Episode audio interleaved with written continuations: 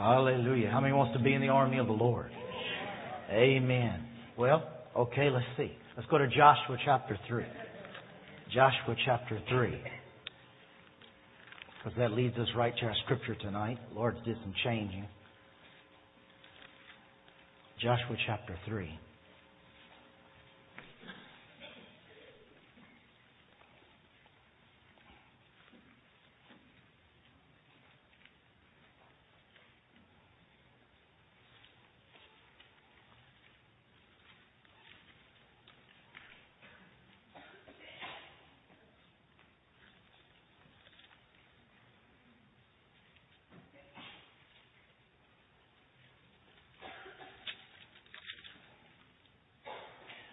Ahead and go to Joshua chapter 6.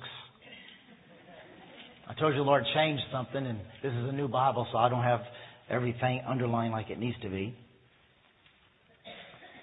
But I want you to see in Joshua chapter 6. Now Jericho was, are you there? Now Jericho was securely shut up because of the children of Israel. They were scared. Can you imagine? They were scared of the believers, the body, the Israelites and none went out and none came in. And the Lord said to Joshua, See, I have given you Jericho into your hand, its kings and the mighty men of valor. You shall march around the city, all you men of war. Say men of war. Another translation says all the army. He didn't say all the people. He said all the men of war, the army will march around Jericho for six days. Not all the people, but all the army. And then it goes on to say further down, on the seventh day, then let all the people shout. So thank God, the army starts it and the people get to go ahead and join in. But how many wants to be in the army of the Lord? Not just spectators, but participators.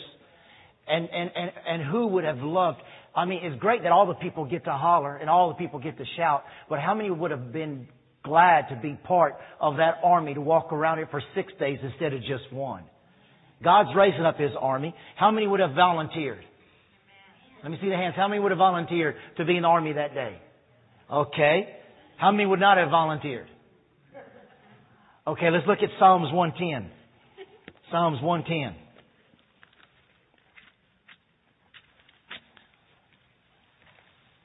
How many want to volunteer today? How many want to volunteer today? I want you to see in Psalms 110, verse 1, prophetic about the Messiah, it says, The Lord said to my Lord, Sit at my right hand till I make your enemies my footstool. And the Lord shall send the rod of your strength out of Zion, rule in the midst of your enemy. Say that with me, rule in the midst of your enemy. Now look at verse 3. The Messiah has come. He came to destroy the works of the devil. Amen. He came to restore and preach the kingdom of God among us. Then he says, in that day, which is still today, your people shall be volunteers in the day of your power. Glory to be to God. If that's not underlined, you need to underline it. This is the New King James Version. Your people shall be volunteers in the day of your power. I believe we're there. Hallelujah. Now the New Living Translation says, your people will serve you willingly. You are arrayed in holy garments. Hallelujah. Then it goes on to say, look at this. It says, in the beauties of holiness from the womb of the morning, you have the dew of your youth. So praise God, God is raising up an army and we're all young. Amen. And God is going to use all of us. But praise God, if you want to be a volunteer, that's, that's a, uh, it's a time to volunteer to be part of the army of the Lord. Now, I want to read something to you tonight. Uh, some studies I got a hold of you know, you hear so many times, there's so much emphasis. And, and the thing about the church for years, when I was a child back in the 70s, back in the days of my dad, my grandparents, uh, I'm third, fourth generation believer. The church has put so much emphasis on the world's just going to get worse and worse, darker and darker, and we can't wait to get out of here. And it makes it sound like we just gotta, we need an escape route, and hopefully the rapture is to be our escape route. But God is looking for volunteers in the day of His power. We're not looking for the rapture to be an escape route out of here. He says, work until I come. Move in the gifts of the Holy Spirit till I come. Move in power. For every day is a day of my power. Every day is the opportunity for me to manifest myself as King of Kings and Lord of Lords. Now many people, like for example, Charles Spurgeon, the preacher of preachers said, I myself believe that King Jesus will reign and the idols will be utterly abolished. But I expect the same power which turned the world upside down once will still continue to do it. Ah! That's no poor mouthing. That's no woe is me. I hope we just get out of here whole. No, Charles Spurgeon says the same power that turned the world upside down in the book of Acts, I believe is still the same power, God, available to the church today to still turn the world upside down. The Holy Ghost will not suffer his reputation to, to rest upon his, a bad reputation to rest upon his holy name that he is not able to convert the world. Jonathan Edwards, the great revivalist, said, The visible kingdom of Satan shall be overthrown, and the kingdom of Christ set up on the ruins of it. Everywhere throughout the whole habitable globe. John Wesley said that persons will see with their eyes that He, God, is already renewing the face of the earth. We have strong reason to, reason to hope that the work He begun, He will carry out until the day of the Lord Jesus Christ. And that He will never underestimate His blessed work of His Holy Spirit until He has fulfilled all His promises, until He has put a period to sin, misery, infirmity, and death, and reestablish universal holiness and happiness, and caused by all the inhabitants of the earth to sing together, Hallelujah. Amen. Now, you know, a lot of people talk about the good old days and about, boy, things have gotten so bad today that this is horrible. Well, I want to read to you about this country 200 years ago. This country 200 years ago was about 5 million people who immigrated, were descendants or immigrants. 20% of them were slaves. Listen to this. This is 200 years ago. The age of sexual consent in many states was nine or ten years of age. Listen to this now. Abortion was legal throughout most of the 19th century. And records tell us that more than one fifth of all pregnancies were aborted. And Michigan having the highest rate at 34%. How many know there has always been something about Michigan? And isn't that where the, the, the biggest Islamic groups are? And they closed down, and the senator or the congressman of, of Michigan swore on a Koran, the first one ever. This Tuesday, we are going to pray prophetically, for Michigan. Because there is something that it had the greatest rate back then and it is ahead in, in the occult and the demonic today. And we've got to join with our brothers and sisters that they are going to reign in the day of the Lord's power. But can you, did you, you hear 200 years ago that it was okay for children to be having sex at 9 and 10 years old? And did you hear that in the 19th century? Did you hear that, uh, abortion was legal throughout most of the 19th century, and records tell us that one fifth of all pregnancies was aborted alcoholism was higher then than it is today. 200 years ago in this country, alcoholism was higher then than it is today. Prostitution was also higher then than it is today. In New York City, it is written that there was one prostitute for every 64 men. The mayor of Savannah, Georgia said that there was one prostitute for every 39 men. The percentage of Americans going to church was about equal to what it is today. Thousands of people were moving west, and most of them had no churches to attend until the years after they settled in communities. Things in the United States were not better morally, ethically, or spiritually. Of course, there was some godly individuals laying the foundation of the United States government, But the moral and ethical climate was much worse than it is today, and many want to say the good old days, but praise God, we have seen a change, and America, with the billions we have, is not as bad as it was then. Isn't that something? And we could talk about homosexuality and so many other things. And there's some other things we could read here. But I wanted to read that to you because as the world's going around saying it's just getting worse and worse, I watched The Ramp and I watched Hillsong last night and, and I turn on Daystar and I turn on TBN and I hear the Spanish people on Saturday afternoons and I see that churches are having to enlarge and I, I see souls are being saved and I hear of missions expanding. I hear hearing of the children being fed. I hear of all these great and wonderful things and, and I don't want to be listening to all the gainsayers and all those who saying that America's going to hell because the truth of the matter is if you do your studies, we're better off today than we were 200 years ago. And we're more people.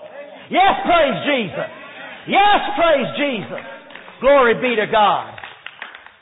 Our Jesus, His Word and the Holy Spirit in the name is not going to be outdone by the enemy. I don't care what his or her name is. I'm still believing and I still know there's going to be a mighty move and a revival of God. And so don't you give up. It's about, oh, did you hear the news? It's so horrible. This world is cursed and horrible, but the church is going forward. And I'm expecting greater and greater and greater things. Amen, church. Now, we've been talking about dominion. I want you to look with me in Proverbs chapter 4. I will not keep you long tonight. Proverbs chapter 4, verse 23. But for the church to do its work, I talked last week, uh, last week or the week before, I taught on if we're going to have dominion over the enemy, we've got to learn how to have dominion over ourselves. Can I hear an amen, church? Self-control. We read the scriptures, many of them, one after another. Self-control. Self-dominion.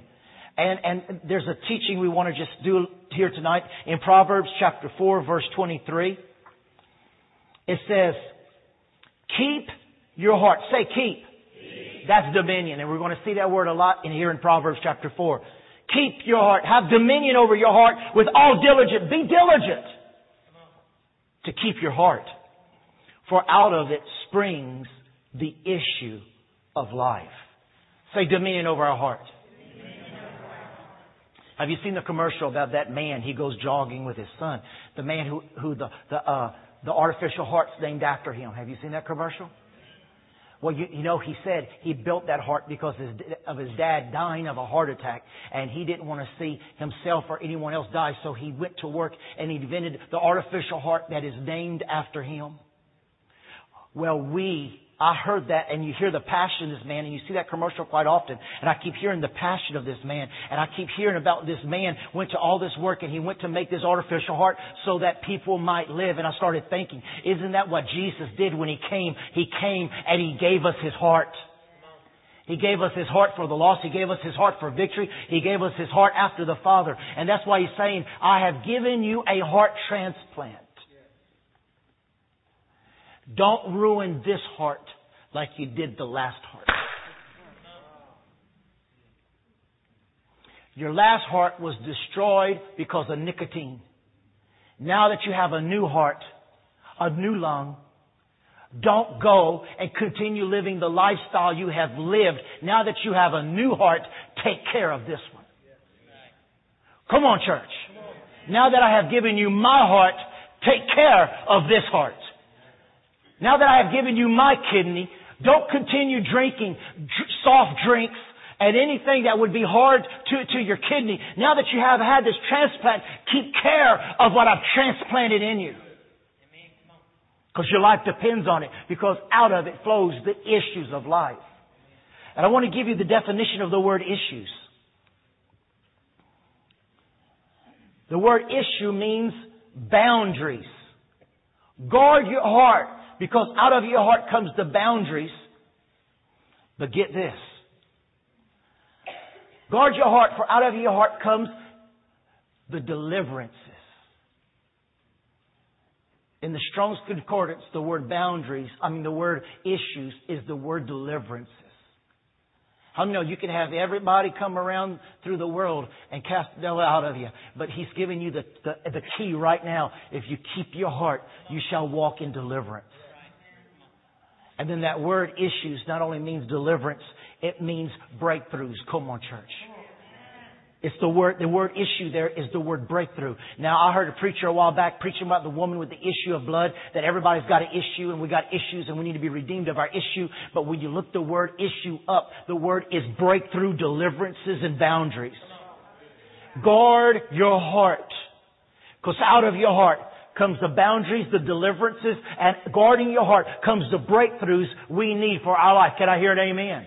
So we see that God is telling us here to watch our heart. It also speaks of used as water going out of the rock, a gushing forth, a, a force, a forceful deliverance, a forceful breakthrough going forth. The Bible speaks about God rewards us according to our heart. Amen?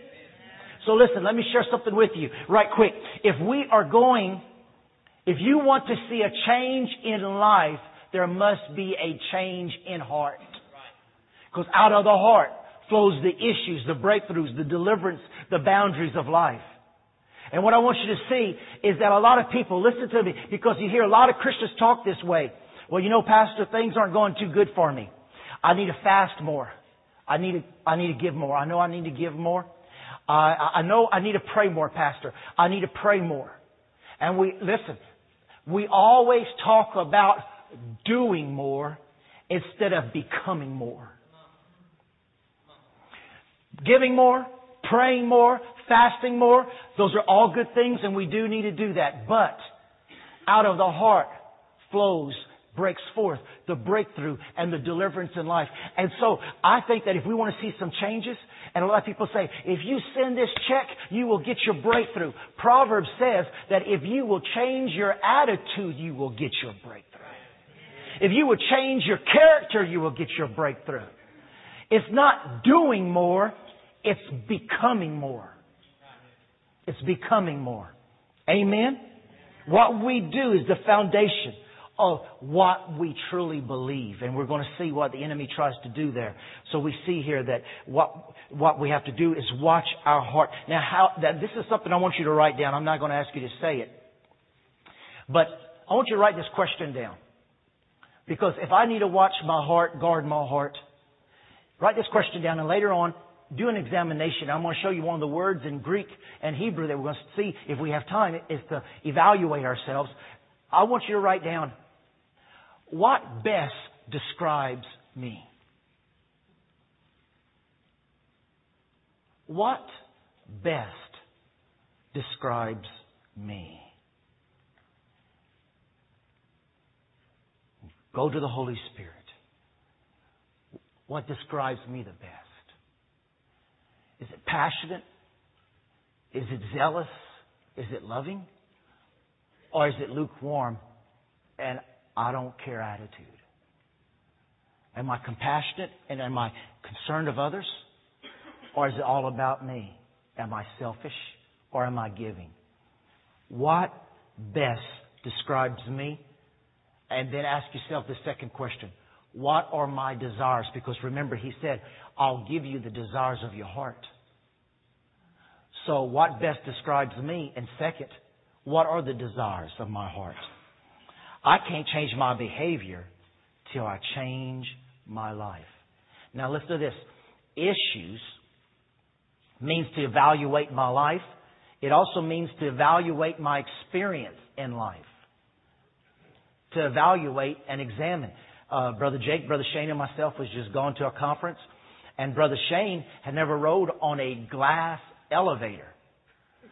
So I, I couldn't stand leaving without him riding on a glass elevator. Plus, we were staying on the seventh floor.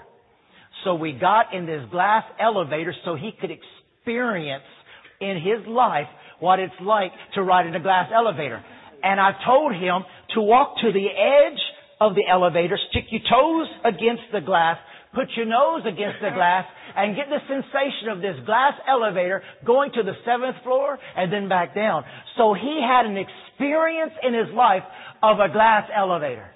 It's like when your kids get old enough to remember the first time they take off in one of a big 747 or one of these big jets and they get all excited about it.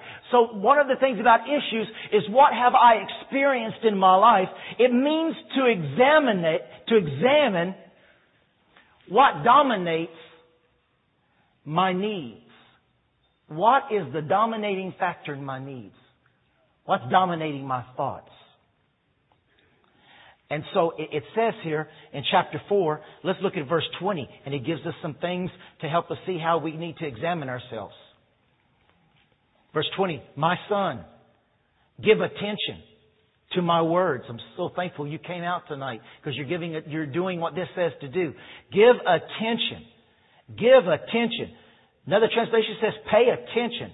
Another one says listen well to my words and incline your ear to my sayings. In other words, there's something that I want to impact your heart with. I want to impact your heart with. Look at verse 21. Do not let them depart from your eyes. How do I examine? Saints, how do we examine our life? By examining what we look at with our eyes. What we look at how we look at it. That is a test right there. Don't let them depart from our eyes. What am I looking at? And keep them in the midst of your heart. What am I thinking about? My eyes will lead my thoughts. Look at verse 23. Look at verse 24, I'm sorry. Put away from you a deceitful mouth. There we're talking about the mouth. Not only the eyes, not only the ears. What am I looking at? What am I hearing? Now we see, what am I saying? and put perverse lips far from you. What words do I speak on? How many of the Bible says that from the abundance of the heart the mouth speaks? What we look at, what we hear, what we say, what we meditate on is going to come out of our heart. Why? Because what we look at, what we hear, and what we say impacts our heart. So my heart condition is what I fill it up with. Now, self-dominion Another definition of self-dominion is taking self-evaluation to what I say, self-evaluation to what I look at, and self-evaluation of what I'm hearing. We need to write that down because here we see if we want breakthroughs and deliverances, what is the issues in my heart? And it says self-dominion is taking evaluation of what I say, what I enjoy looking at, and what I like hearing. Amen. Now, out of the abundance of the heart, the mouth speaks. What am I filling my heart up with most? And when, when I read that and I was thinking of that, it reminded me of my children, my three boys. Uh, my wife breastfed them, and we got pictures. And how did we know when those boys were full? The milk would dribble out of the corner. They would drink so much that pretty soon you'd see that milk dribbling out the corner of their mouth. And you knew they were full. Well, what is dribbling out of your mouth? What is dribbling out of your mouth? I've got to give more to get my breakthrough. What is dribbling out of your mouth? What have our eyes, our ears, and our mouth been looking and meditating on? Come on, this is good. I surprised you. What's dribbling out of our mouth? What is filling our heart? Shouldn't it be the Word of God? I need to listen to my words. I need to pay attention to what I look at. I need to see what my heart is feeding on. You know, it's real easy uh, to tell what someone is interested in. Because where your heart is, your wallet goes. You talk to these fellas, Chris is, we pray for Chris tonight. Chris is into NASCAR. And I'm sure he's got some little models. I know he's got the shirts and I know he's got the hat and I know he loves NASCAR and I know he's even been to some races. And when you find somebody who their eyes and their ears and their mouth and their heart is into something, you talk to these guys who like deer hunting or, or, or dove hunting. A brother was telling me about his new uh, Clint Eastwood pistol he's going to hunt deer with pretty soon. I mean, you are going to be interested what your heart is in. And you're going to invest in those things what your heart is in. If you walk into uh, my oldest boy's room, he's a musician, and he's got a set of drums in one corner, but now he's put a snare drum and drumsticks on the wall of the other corner, and you see things that have to do with instruments and music because that's his interest, and he'll he'll just continue going that direction. Then you go into my other son's room, and then he's all in he's into guitar and amps, and he's into England, and you see a big old British flag, and you'll see a big British uh, guitar case, and you'll see uh, the, all kind of different pictures of things and cars of England. Then you go into my youngest son's room and he's into magic and he's got all of his magic kits in his suitcase full of magic tricks that he does on Sunday morning for Sunday school. You can see what you're interested in. You go into my wife's closet.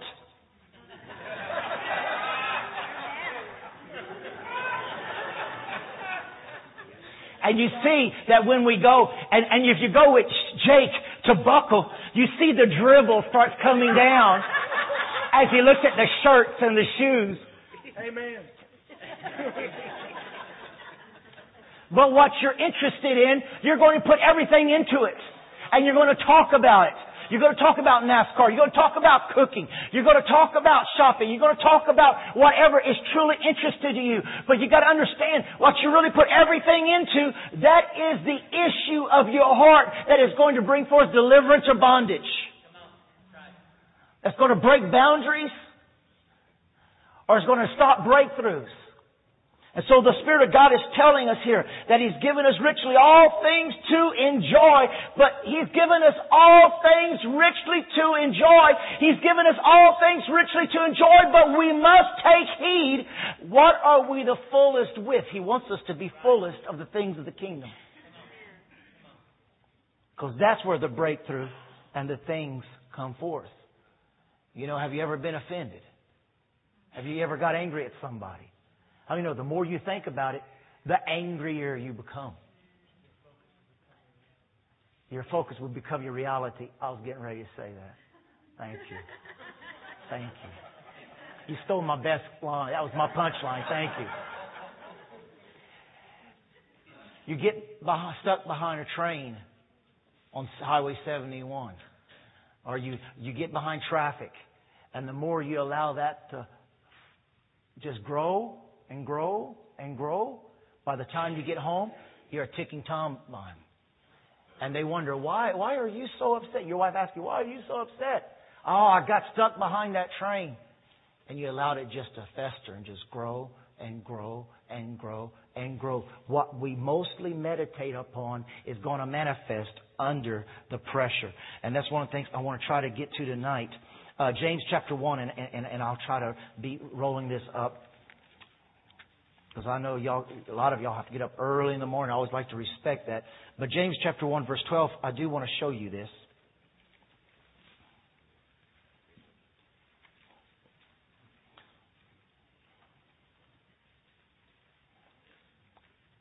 How many want to be blessed? Well, it says in James chapter 1 verse 12, God blesses those who patiently endure testing and temptation. Afterward, afterward, they will receive the crown of life that God has promised to those who love Him. Now, I love the message. It says, anyone who meets a testing challenge head on and manages to stick it out is mighty fortunate. For such a person's loyalty and love with God the reward is life and more life.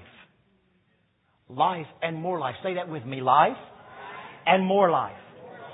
Now, I want to give you uh, one of the definitions. Of course, the word blessed means empowered to prosper, highly favored. That it says when you're tested, not if you are tested. We are all are going to be tested, but when we are tested, how are we going to respond? And one of the words for temptation and test is putting to proof by experience through adversity. The putting to proof by experience of adversity. And verse 2 says, Dear brothers and sisters, when troubles come, consider it an opportunity for great joy. The trial of your faith, the adversity. Verse 13 says, It's not God who does these things, but we know it's the enemy of these things. Now, don't say that the devil is behind this stuff. Now, the te- testing comes to all of us. Amen? Testing comes to all of us. But my wife uh, has her certificate in Christian counseling, and you hear the word a lot chronic. Especially chronic addiction. Chronic this, chronic that. Chronic is when you just decide or you can't help but doing something over and over and over again. And the temptation of the trial comes to put pressure, like we shared a little while ago, on what you really believe. What is the true issue of your heart? What I have been meditating on is going to be seen when the trials come my way.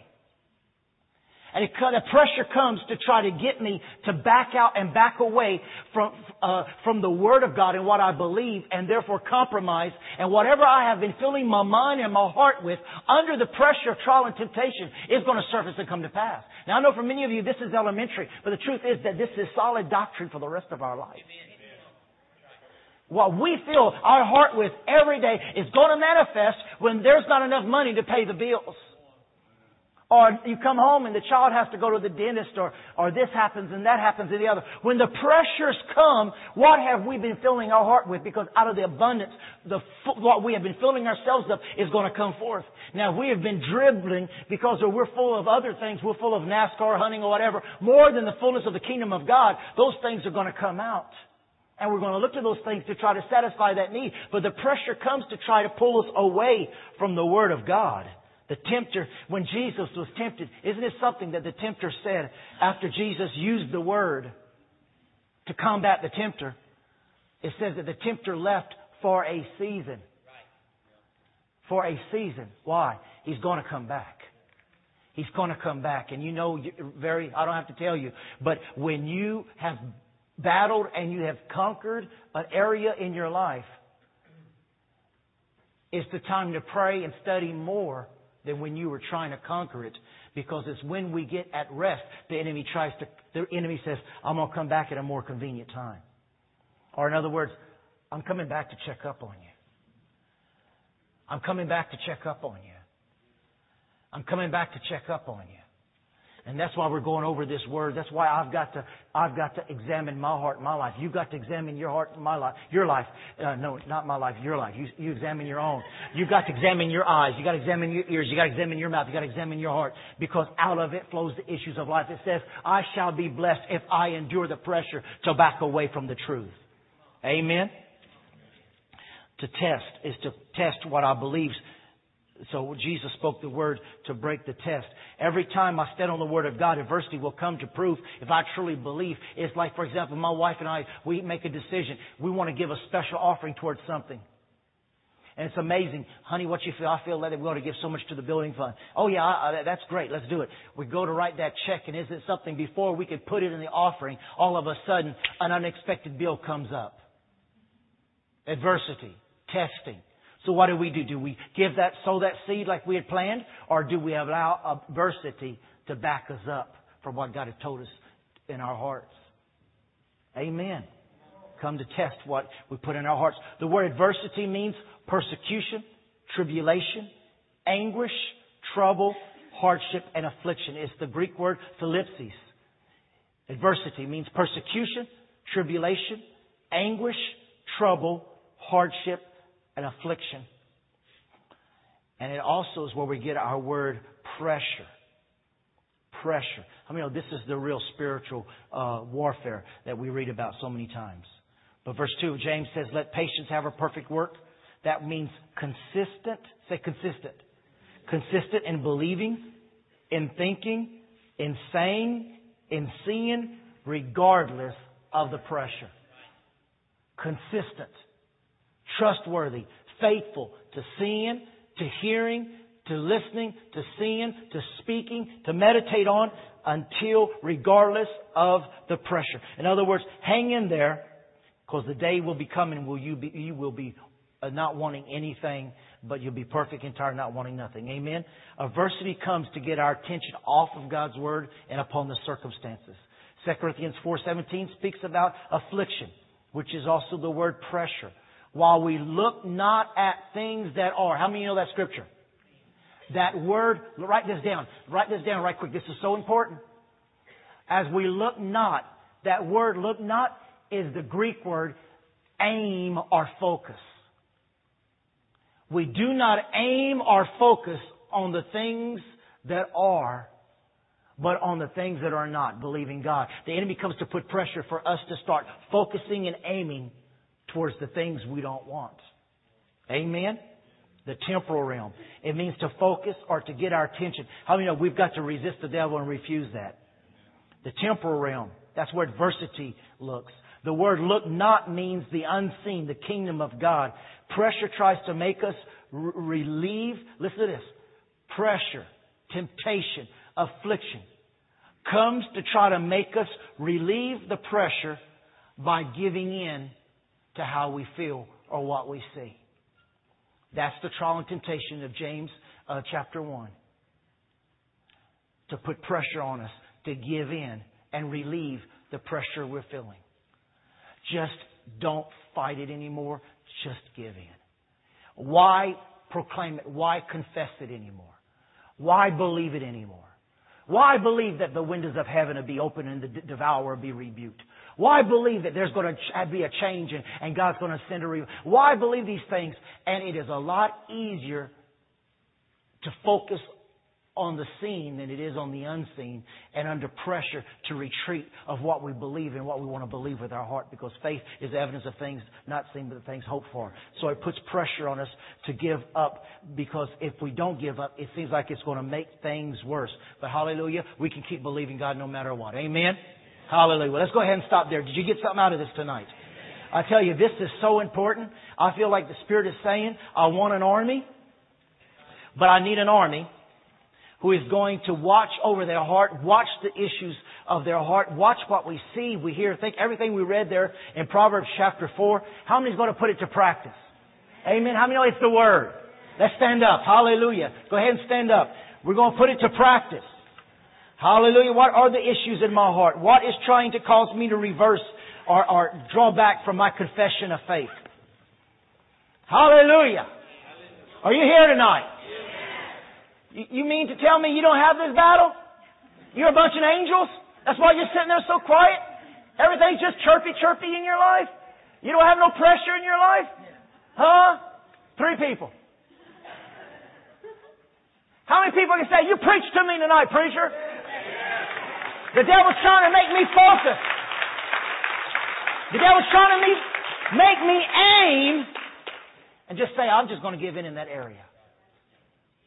Why do that? Why keep that as your goal? Jesus looked at the cross and said, There's nothing that is going to make me look away from my destination. But oh, you, got to get rid of some of those programs off of TV. You don't need to be watching some of those programs on TV. You need to watch some of those jokes the friends tell, comrades at work tell. You got to watch how you treat your husband, how you treat your wife. You got to control the issues of the heart. Don't focus on what the enemy's drawing before you as devastation or it's never going to work. You keep standing and you keep firm that nothing's going to take you off or may push you away from your decision that you're going to you're going to walk in the promises and the blessings of God. Don't you allow the enemy come and, and, and, just try to plant something else in your heart and your mind that, that you're never going to get what you're believing God for. He says that He's going to give us life and more life and more life because I'm staying focused that the enemy is not going to pressure me into saying anything against what God has already promised me. He said, he said in Psalms 107, He sent His word and healed me. There's no pressure that the enemy is going to send my way to make me take that back. No, devil, I'm not t- t- getting off my word. According to Philippians 3, uh, 19, the Lord supplies all of our needs according to his riches and glory by Christ Jesus. There's no pressure the enemy is going to try to put on me to make me change and focus on the negative of what I'm living instead of the surplus that God is able to give. We've got to stay focused. Church, the army has to stay focused. It's horrible with our soldiers in Iraq and people speaking so many negative things and saying so many th- and everything and putting these signs out and all this other stuff. They don't need to see the focus on what people, some, some crazy people are saying. They need to be focused on all the millions of people that are saying, we're praying for you, we're standing for you, and we believe you're coming back, and this war is going to be over soon in Jesus' name. I mean, what are we focusing on? Focusing on what someone told us. Focusing on what a loved one or a mate said.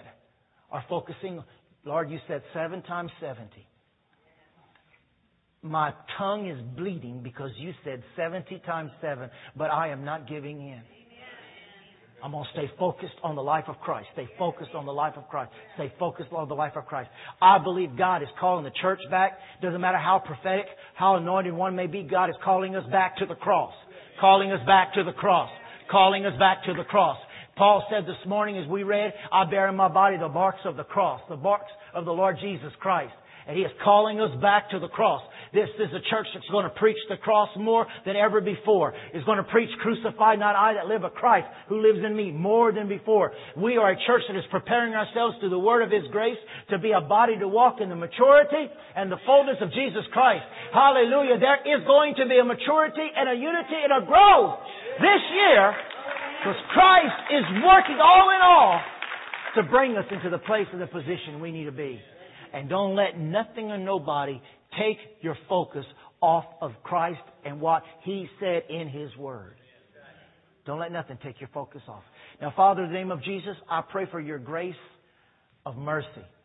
I pray for your grace of renewed strength. I thank you that the joy of the Lord is our strength, and I thank you that right now we take a hold of that joy. That, Lord, you count us worthy. That, Lord, you said, I will not allow anything to bring a trial or temptation to you that I know you will not be able to handle. So Lord, the hardest of hard times that many have been going through, what seems to be a living nightmare in many's lives, what seems to be the hardest thing to do right now is because you trust them that they're going to continually put that refocus on you and not allow the pressure of this tremendous nightmare to push them out of faith and out of your word and out of your will. I thank you for a grace which is able to help us and make us stand regardless of the pressures of our flesh or of the enemy or of others.